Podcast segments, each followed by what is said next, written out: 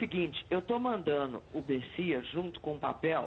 Papo de política. Quem manda sou eu. Eu tenho poder de veto ou você é um presente de banana agora? O namoro com leva mais tempo acaba terminando no casamento sólido. Pessoal da técnica, vamos corrigir o problema do som. Então não é porque eu estou no meio de laranjas podres que eu me contaminei. Glória a Deus! Tchau. Tchau, querida. Papo de política. O Papo de Política começa agora e aqui comigo Júlia Duelib e um convidado especial que nos visita esta semana, Valdo Cruz. Bom, a gente vai falar de crise política, mais uma, tem todas as semanas e para todos os gostos, mas nessa tem um aspecto diferente. A gente vai te contar aqui no papo um Game of Thrones, ou sobre um Game of Thrones que está acontecendo no Senado Federal enquanto a gente olha para a crise entre os três poderes. E a gente ainda vai te contar aqui no papo que muitos senadores querem correr com a aprovação do nome de Augusto Aras para a Procuradoria-Geral da República. Nome esse que foi indicado pelo presidente Bolsonaro e agora foi reconduzido. E por que será que eles querem correr? Eles querem aprovar o nome de Aras antes do relatório final da Comissão Parlamentar de Inquérito da Covid, porque consideram que o relatório final pode cair no colo de Augusto Aras como uma bomba. Isso porque cabe ao PGR tomar providências em relação ao governo. E ele normalmente corre disso. Então, fica aqui com a gente, arruma o fone ou aumenta o volume, porque o papo está começando. O mais quente até este momento, e eu quero frisar bem que a gente está falando acontecer. até este momento que a gente grava o papo, no início da tarde de quinta-feira, então, a notícia mais quente é André Mendonça, Augusto Aras, indicação para o Supremo e para a PGR que precisam passar pelo Senado Federal. Explica aí o que está nesse, nesse balaio todo. Bom, é, Augusto Aras teve a sua sabatina já marcada, ele precisa ser aprovado na CCJ, né? Depois no plenário da Casa. E quem estava sentado em cima dessa, dessas datas, né, Valdo, era o Davi Alcolumbre. Tanto a, a data de Augusto Aras, será a sabatina na semana que vem, dia 24, como a de André Mendonça. E aí a. Aí ele continua sentado em cima, né? É, André Mendonça não saiu. O que me disseram, Valdo, é que é o seguinte: teve uma pressão que veio do Supremo para Pacheco. Pacheco teve com Fux essa semana e aí o Supremo falou: olha, não dá para distensionar o clima se não tiver, se não colocar para votar, não colocar para andar o que o presidente indicou, Aras e Mendonça. Aí Pacheco conversou na noite de quarta-feira com é, Davi Alcolumbre. Davi Alcolumbre já tinha sido cobrado em plenário pelo MDB, Eduardo Braga, que vai relatar o, a sabatina, o, o, a indicação de Aras, e aí resolveu, falou, tá bom, coloco para andar. Mas no meu tempo, no meu tempo é relacionado a André Mendonça. Então vai Aras e André Mendonça fica para a próxima cartada. Se, se o Planalto, Não. se o Planalto, né, Valdo, for bonzinho com, com Davi Alcolumbre. Se o Planalto for bonzinho com o Davi Alcolumbre, acho que anda essa sabatina de André Mendonça ali. Agora, o, o, o Júlia, o Natuza, o que eu ouvi é que o Supremo queria a sabatina de André Mendonça antes da de é, Augusto Aras. Né? Por quê? A de André Mendonça foi encaminhada antes da de é, Augusto Aras, a recondução de Augusto Aras, e também porque eles avaliam o seguinte: ó, estamos com 10 ministros aqui. Se tiver um empate, como é que fica? A gente sabe que o presidente sempre pode desempatar. Mas eles estavam fazendo uma pressão, não funcionou. Agora, continua ali esse impasse em relação a André Mendonça, né? a data. Augusto Aras vai ser aprovado com certa facilidade.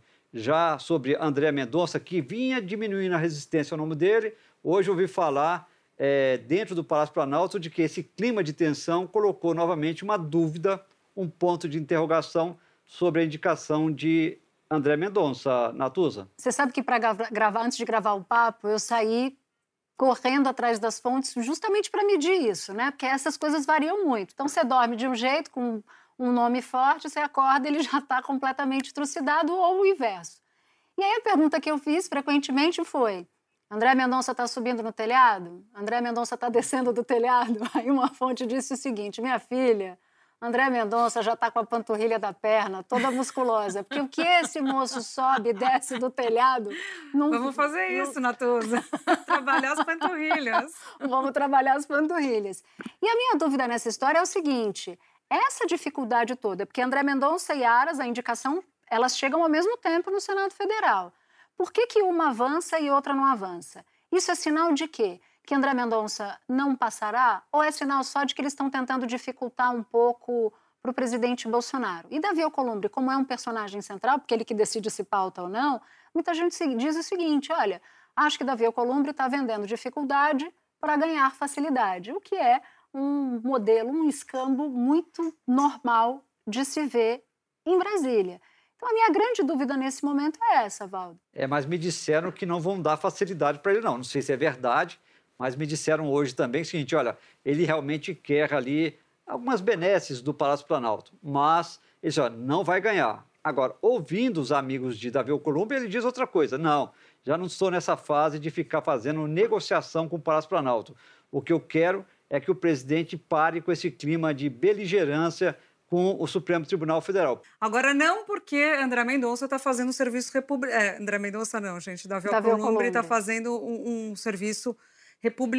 De acordo com os senadores, ele o faz porque, de fato, está com uma relação ruim com o Palácio, que passa por outras questões menos republicanas, que dizem respeito a emendas, que dizem respeito ao fato dele não ter sido indicado ministro, o próprio fato de que ele não queria André Mendonça, não era o nome é, que ele defendia mais, e sim Aras. Aliás, ele defendia menos, né? Porque tu, todo é, mundo diz usando... que ele não, não topa André Mendonça de jeito nenhum. E aí, Aras, a desculpa oficial, né, Valdo Natuza, você tem apuração sobre isso, né? A desculpa oficial é de que ele tinha que ser indicado até setembro, dia 23 de setembro, que é quando termina o mandato dele, para evitar que entrasse um interino, que aí deixaria Aras, que já está com uma situação muito complicada no Ministério é, Público, a gente vai falar daqui a pouco da notícia crime. E aí eles usaram essa desculpa do 23 de setembro, mas tem outra coisa por trás, né? Tem outra coisa por trás. Então, de um lado, tem um bico enorme em relação a André Mendonça. E da própria CCJ, porque Davi Alcolumbre, eu concordo com a Júlia, mas aí quando você vai vendo quem é que está com Davi Alcolumbre, não exatamente pelas mesmas razões, mas pelos mesmos objetivos finais, diz assim, não, a gente a gente acha que, de fato, dá para esperar um pouco mais o, o André Mendonça, mas o Aras a gente tem que fazer isso logo. Porque a gente quer aprovar o nome de Aras, e aí isso compreende a sabatinar, ficar ali toperdeando o, o procurador-geral de perguntas, passa a votação na CCJ e depois vai para o plenário. Mas a gente quer fazer isso antes da conclusão da CPI. E que o próprio Davi Alcolumbre disse isso deixar o Aras, que é um aliado desses partidos políticos tradicionais, é um aliado do Centrão e também aliado do presidente Bolsonaro, deixar ele pendurado pelo galho é muito ruim, porque se o nome dele não é votado antes e vem o relatório da CPI com um relatório super pesado no colo dele, porque o relatório tem que ir para o Ministério Público para o Ministério Público tomar a providência, aí vai deixar Aras muito enfraquecido e esses partidos tradicionais não querem deixar Aras vendido de maneira nenhuma. Então, Aras é o nome deles. Mais do que um nome do presidente Bolsonaro, Augusto Aras é um nome que agrada muitíssimo o Centrão, que, na visão deles, Valdo, é cascudo, tem casca grossa, acerta e aceita e consegue resistir à pressão. E eles não enxergam assim em relação a André Mendonça. Chega a ser um bom pugilista, né? Assimila bem os golpes. Tchum! Tá, ultimamente ele está recebendo golpe atrás de outro e ele está assimilando bem esses golpes. Agora, é, Natuza, tem um detalhe, né? Ele vai ser muito questionado, vai ser aprovado, porque ele, não é só o Centrão que apoia Augusto Aras. Tem, tem gente da, da oposição que defende Augusto Aras, não muito com entusiasmo público, mas nos bastidores sim, por conta da posição dele contrária à Lava Jato. Então ele tem apoio dos dois lados, em todos os campos políticos ali. Agora, ele vai ser muito questionado, já está sendo e vai ser questionado no dia da sabatina sobre por que até hoje não adotou, é, não abriu nenhum inquérito é, contra o presidente da República quando ele ataca as urnas eletrônicas, quando ele não adota a medida correta para é, enfrentar o coronavírus. Então, vai ser uma sabatina que não vai ser um passeio. Vai ser um passeio na hora do voto. Mas na hora da inquisição, eu acho que não vai ser, não. É, muito bem, porque o voto é secreto, né? E a sabatina não. Então, o que, que os políticos fazem? Qual que é o tradicional dos políticos? Eles jogam Bate para a plateia. é sopra no silêncio. É, exatamente. Quando a câmera tá ligada ali, todo mundo é duro tal. Aí chega na hora da votação, vai lá com o dedo bem molinho, bem faz, faz um carinhozinho, né, na hora de votar. E ah, eu queria ouvir de vocês, estou com, com uma curiosidade até em relação a isso, se vocês acham, nesse sobe e desce da panturrilha do André Mendonça, dá para a gente ter um balanço se ele será aprovado ou não? Porque eu estou um pouco anatusa, estou te colocando essa dúvida e você já abriu com a dúvida, né? Ele fez, Valdo, um, ele tem feito um périplo grande, o tal do beijamão, a gente fala. Até o Lauro Jardim trouxe a informação no final de semana que ele teve com até Zé Dirceu aqui em São Paulo. Fui apurar isso, fui atrás dessa Do informação do PT. É, foi ministro da Casa Civil, é um nome emblemático, inclusive, para a direita, quando quer atacar é, o PT ou a esquerda, usa é, José Dirceu bastante, então chamou muita atenção. E ele foi nesse encontro com o Dirceu, Valdo, articulado pelo advogado Roberto Pordival, aqui em São Paulo. Então mostra que ele está indo por várias frentes, né, trabalhando em várias frentes. E os aliados de André Mendonça falam: tudo bem, quanto mais tempo demorar para a gente melhor, que é mais tempo para dissociá-lo de Bolsonaro. O voto é secreto, então estar muito associado a Bolsonaro não nos ajuda. Essa é a visão positiva ali em relação a Mendonça, positiva dos Mas- aliados dele, de- do tempo que está tomando. E apontaram um erro que eu, eu concordei. Augusto Aras é um procurador-geral da República que concorre à recondução, ou que disputa, ou que tenta conquistar a sua recondução, os votos para a recondução, mas ele é o procurador-geral da República, é um dos cargos mais poderosos. André Mendonça saiu do cargo de advogado-geral da União. Então, ele hoje é um servidor público em busca de votos e com uma baita confusão institucional acontecendo. Por outro lado, Valdo, o presidente do Senado, Rodrigo Pacheco, saiu dizendo o seguinte: temos que pacificar tudo. Vamos deixar essa crise de lado, o Brasil precisa e tal, não sei o quê. Como é que vai pacificar se o presidente quer apresentar, ameaça apresentar processo de impeachment contra ministros do Supremo de um lado e do outro o Senado Federal se recusa ou posterga a indicação do presidente da República para o Supremo Tribunal Federal. Então a indicação de André Mendonça, ela é uma indicação que não envolve só Bolsonaro e Pacheco ou Davi Alcolumbre. Ela, ela perpassa todos os três poderes. Então não é uma conta simples É, de fazer. E Natuza, é, apesar da turma dos bombeiros, né, ter entrado, ter entrado em campo, tentando devolver o presidente da ideia de apresentar o pedido de impeachment contra Luiz Roberto Barroso e contra Alexandre de Moraes, que aí exatamente acaba colocando lenha na fogueira dessa crise entre Palácio Planalto e Judiciário, ele continua um pouco irredutível. Ele, por enquanto, ainda não deu a sinalização. Talvez ele tenha desistido de ir pessoalmente, né? Que é antes ele queria ali atravessar ali a, a rua ali, cruzar a rua que separa o Palácio Planalto eh, do Congresso Nacional e entregar pessoalmente para Rodrigo Pacheco. Pacheco não quer nem pensar nessa cena, porque ele acha que realmente é um absurdo, que ele não vai colocar, inclusive, isso para. não vai abrir esses pedidos de impeachment. Mas tem muita gente tentando demover o presidente, mas até agora não conseguiram. E aí, com isso, eh, Júlia e Natuza, eh, André Mendonça pode ser esquecido. E ele estava conseguindo diminuir a resistência ao nome dele, mas com essa elevação da temperatura entre eh, Planalto e Judiciário, isso pesa contra ele. O meu objetivo é dividir com vocês um bastidor que vai nos levar a uma conclusão que, para mim, é muito importante. Bom, a gente já viu os contra-ataques do Supremo Tribunal Federal, os ataques de Bolsonaro, a confusão toda instalada. Mas tem um poder que é o segundo poder mais alto dentro do Judiciário, que é o Su- o Superior Tribunal de Justiça, o STJ. Acima do STJ, só o Supremo Tribunal Federal. E lá estão pendentes duas indicações para ministro. Então, a gente está falando, primeiro a gente está falando de André Mendonça, ministro do Supremo. Mas tem dois ministros do STJ, duas vagas. O Bolsonaro tem o poder de indicar. Só que para ele indicar, só vale se o Superior Tribunal de Justiça mandar a lista tríplice, Valdo. Então são duas listas tríplices. Só que o STJ não mandou. No STJ, para indicação, tem de valer a lista tríplice, é isso? Exatamente. Só que o STJ não mandou. Aí falou, mas por que vocês não mandam? Não, a gente não manda, porque a gente só quer decidir isso se for em reunião presencial e, em razão da pandemia, a gente não voltou ainda. Vamos ver quando é que a gente vai voltar. Mas eu conversei com ministros do STJ que dizem o seguinte: é mais ou menos essa essa prosa. Por quê? Uma parte de nós acha que a gente não tem que indicar, não tem que fazer a lista tríplice para Bolsonaro. Por quê? Porque ele está atacando o judiciário. Quando ele ataca o Supremo, ele nos ataca também. Logo, eu acho que vale a pena deixar no congelador, bota ali dentro e não deixa Bolsonaro indicar. Mas isso é para sempre? Não. No limite, pode ser até o próximo presidente da República, uma vez, se Bolsonaro não for reeleito eventualmente. Mas qual é o meu ponto dessa história? Que junta Supremo, Senado, que não bota para rodar a indicação do presidente da República, mais o que a gente viu na semana passada da Câmara não passar o voto impresso.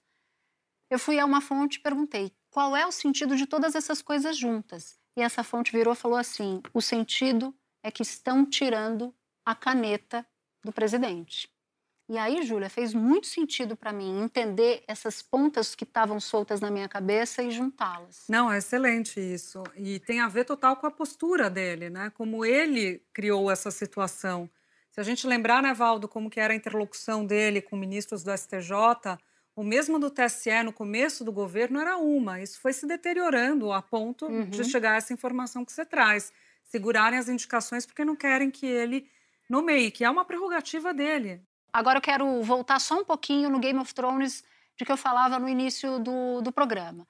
O Game of Thrones é o seguinte: enquanto está todo mundo ardendo ali em, em, chama, em chama alta, o MDB, que era o partido que tinha a primazia, que normalmente indicava os candidatos vitoriosos à presidência do Senado, fez um jantar. E nesse jantar, um dos MDBistas, que é Eduardo Gomes, líder do partido, líder do governo, melhor dizendo, no Congresso, Congresso Nacional, Congresso. disse o seguinte, exato, disse o seguinte, olha, vamos todos aqui nos, nos, nos unirmos, porque eles são super divididos, né, o MDB, porque tem um MDB cover querendo roubar o nosso lugar.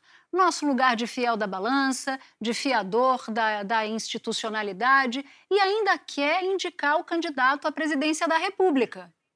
Que partido é esse, Júlia? Quem é o MDB cover? PSD, PSD. Eu aposto que é PSD, Valdo, e você? Aí vocês me deixaram uma saia justa, né? Eu não, eu não visto saia, mas eu estou na saia justa aqui agora. então pronto, eu mas posso decidir por você?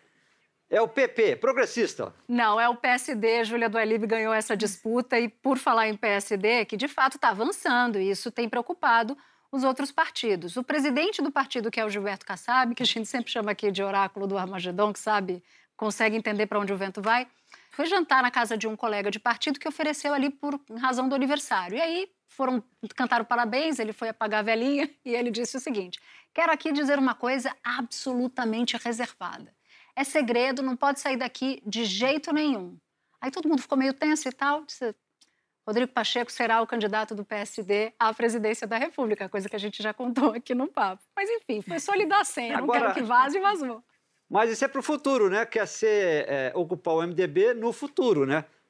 É, é isso. Mas Ou estou ele... totalmente passado não, aqui? Não, tá certo, porque o sentido é que é ocupar o lugar do MDB e ainda está falando em terceira via. Rodrigo Pacheco, Entendi. candidato à presidência da República pelo PSD. E por falar em, em PP, o líder do governo, Ricardo Barros, que é alvo da CPI, essa semana decidiram quebrar o sigilo dele, por aí vai. Todo mundo achava que, com o depoimento dele na semana passada, ele estava afracado com o Bolsonaro. Nada.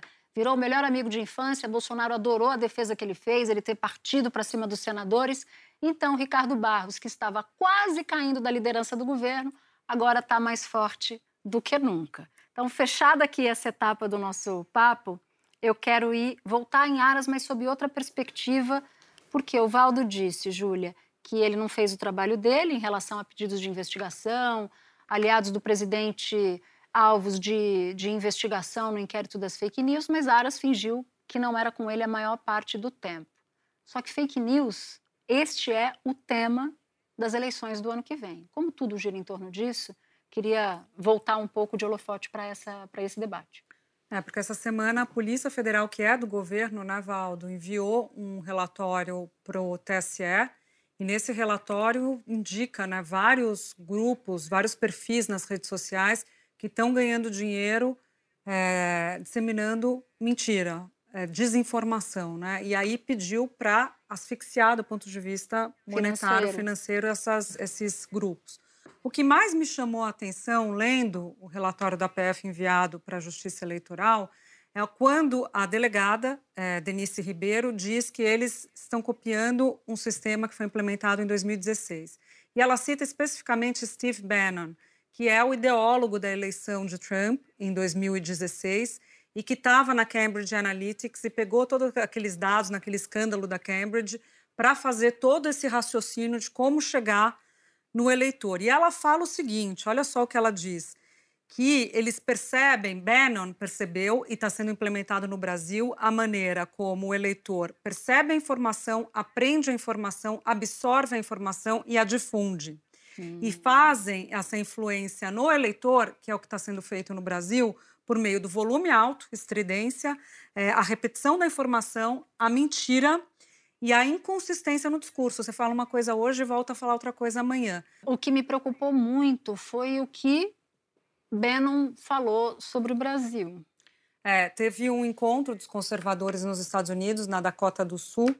O deputado Eduardo Bolsonaro, filho do presidente, Valdo, teve nesse encontro e Bannon fez um discurso lá e falou que a eleição brasileira era a eleição do ano que vem a mais importante depois da americana. Só para falar outra coisa além de Steve Bannon, é, nesse inquérito que a, que a Júlia falou, né, que vocês estavam comentando, que a Polícia Federal ali pediu para você bloquear o financiamento, a monetização é, de blogs, de portais ali bolsonaristas, me falaram, é, Júlia e, e Natuza, é que inicialmente a Polícia Federal queria, inclusive, tomar medidas na, na linha parecida contra os sites, os blogs, as redes dos filhos do presidente da República. Sim. E aí depois parece que não, isso acabou não vingando, né?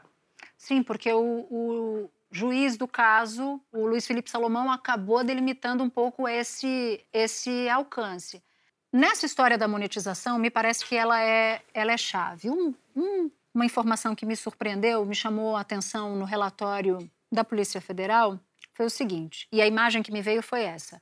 É como se essa, esse combate à fake news fosse você duelar com uma hidra. Né? Então você corta a cabeça do monstro, o monstro rapidamente consegue se regenerar e a cabeça é refeita, é um monstro de várias cabeças. Natuza, eles estão querendo acabar com a disseminação de notícias falsas como um negócio. E virou um negócio, né?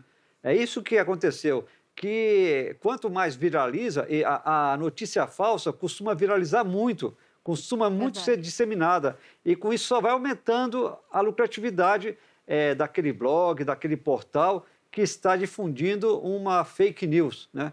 Então a, APF quer secar a fonte, o Tribunal Superior Eleitoral também quer secar a fonte. Então não é só ideologia, é muito mais. É uma ideologia é, registrada com cifrão. Né? As pessoas vendo nisso um grande negócio, vivendo disso. Ou seja, é uma beleza, né, Júlia? É assim, eu defendo uma, um, uma bandeira política e ganho com isso. É o melhor dos mundos. E pior, é, ganha de forma irregular, porque você fica disseminando notícia falsa. É, eu, eu achei o relatório da, da doutora Denise Ribeiro uhum.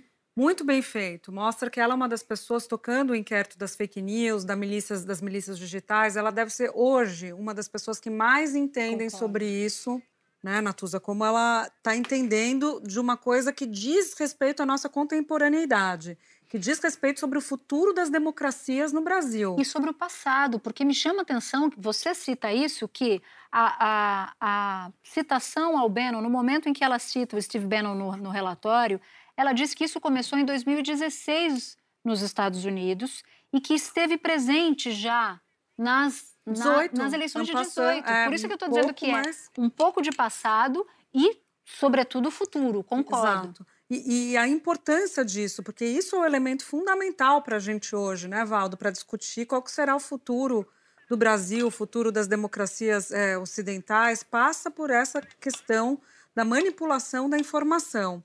Mas tem um ponto, É. que aí eu, eu polemizo jogando para você já, Valdo, mas só para já polemizar, que ela fala o seguinte: que os canais de política não deveriam ser remunerados, ter remuneração em ano de eleição por se configurar isso que você falou, né?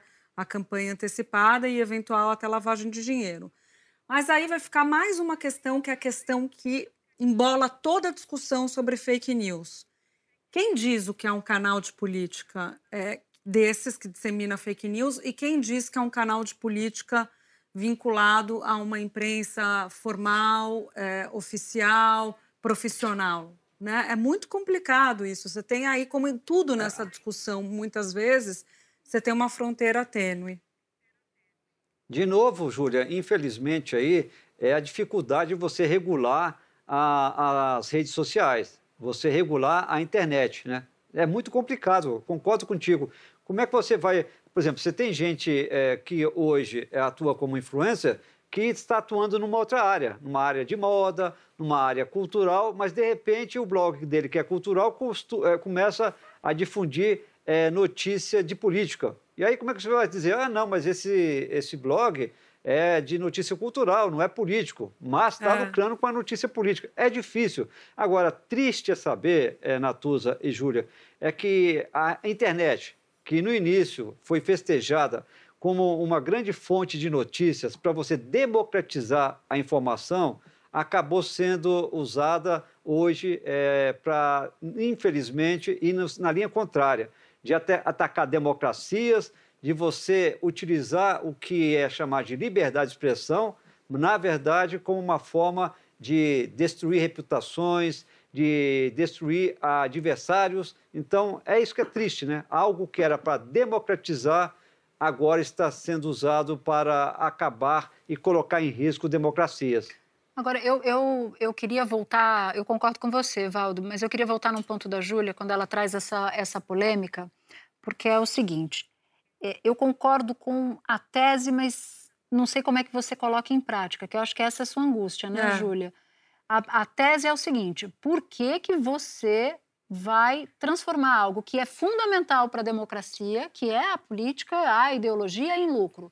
Então, eu acho que esse inquérito da polícia traz uma discussão que, para mim, é uma discussão importante.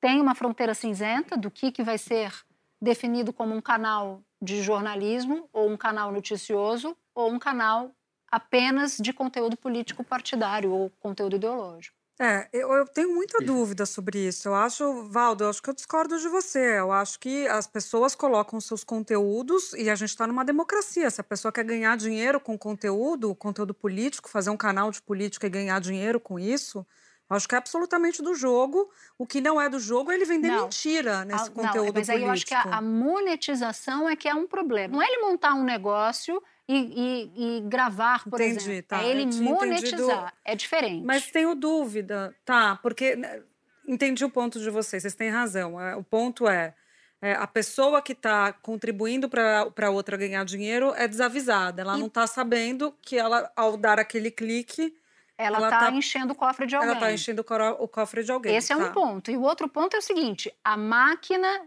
de verdade é incapaz de conter a máquina de mentira. Isso é um fato. mentira. E ninguém sabe. Isso, o mundo não sabe lidar com isso. E não sabe lidar com isso. Então, eu acho que o que a Polícia Federal faz é tentar testar algum modelo diferente que para ver se coíbe, no caso desses alvos específicos Pior, né, do- da, da, da investigação. Natuza.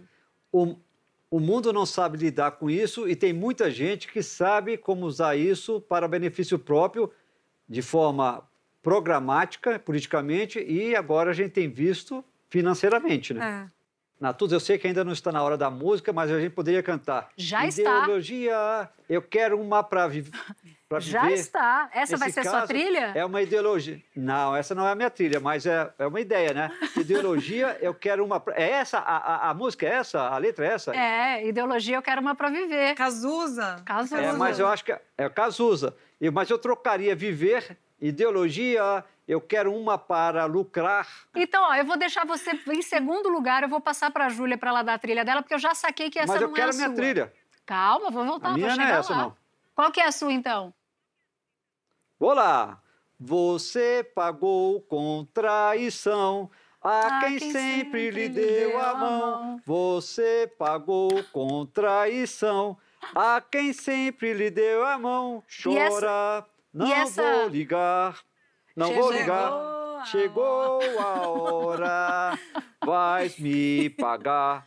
Pode, Pode chorar. chorar. Pode. Pode. Sabe por que essa, essa, música? essa música é Beth É Carvalho, Valdo. Essa Beth música Carvalho. é a Vou música do festejar. coração partido. Quando você é, terminar um relacionamento com você, você fala com convicção. Pode chorar, pode chorar. E traição é o que não anda É, faltando em Brasília nesse momento. Posso pegar? Pode. Então, há uma trilha para o presidente nessa relação do presidente com os ministros do STF, com o Congresso. Enfim, eu preciso da ajuda da Natuza. Vamos lá, vai. A Natuza que vai. Três, dois, um. O meu coração pirata, Toma tudo pela frente. mas a alma adivinha O preço que cobram da gente. e fica sozinha. Muito bom, muito bom. A minha trilha. E fica sozinho. Olha só, duas contra um não vale. Não pode ser dupla contra um, não. Não, não, eu só, eu só ajudei a cantar. A trilha ela que escolheu. Então eu quero fazer a minha, porque afinal de contas eu fiquei aqui. Mentira, você me sugeriu essa trilha. Então tá bom, gente. O Valdo Deixa acabou de fazer falsa. uma delação premiada. A Júlia não tinha trilha, eu ofereci, ele estava desesperado, eu ofereci para ele, ele não quis, eu ofereci para ela. Olha E agora ele fez essa delação premiada. Então Acabei, eu vou na minha. acabei sugerindo duas aqui. Eu vou na minha agora. Preço das coisas subindo e a situação aquela naquele clima de vaca não conhecer bezerro de que eu me, a que eu me referia. Então é, veja você, gasolina vai subir de preço e eu não quero nunca mais seu endereço. Ou é, esse é o começo do fim, ou é o fim. Porque essa é a sensação em Brasília, de que as coisas estão se des- desintegrando politicamente muito. E essa história de caneta vazia, caneta cheia, ou Bolsonaro sem caneta, está tomando conta de diferentes locais dos três poderes. Então a gente se encontra aqui na semana que vem. Hora de agradecer a nossa super equipe, edição executiva Daniela Abreu, edição e produção Cecília Rito, Júlia Zaremba e Germano Martins. Supervisão Ana Bernardoni. Chefes de redação Pedro Godoy e Mariana Timóteo. Gerência Cadu Veloso. Sonoplastia Gustavo Caux. Supervisão técnica Guido Carvalho e Leandro Descaciati. E olha, não se esquece, o nosso podcast é programa de TV na Globo News toda quinta-feira, às 11h30 da noite. Lembrando que o podcast não é igual a programa de TV, muito pelo contrário, a gente guarda histórias exclusivas para você aqui e lá também. Obrigada por ter nos ouvido, até agora, até o próximo papo. Tchau!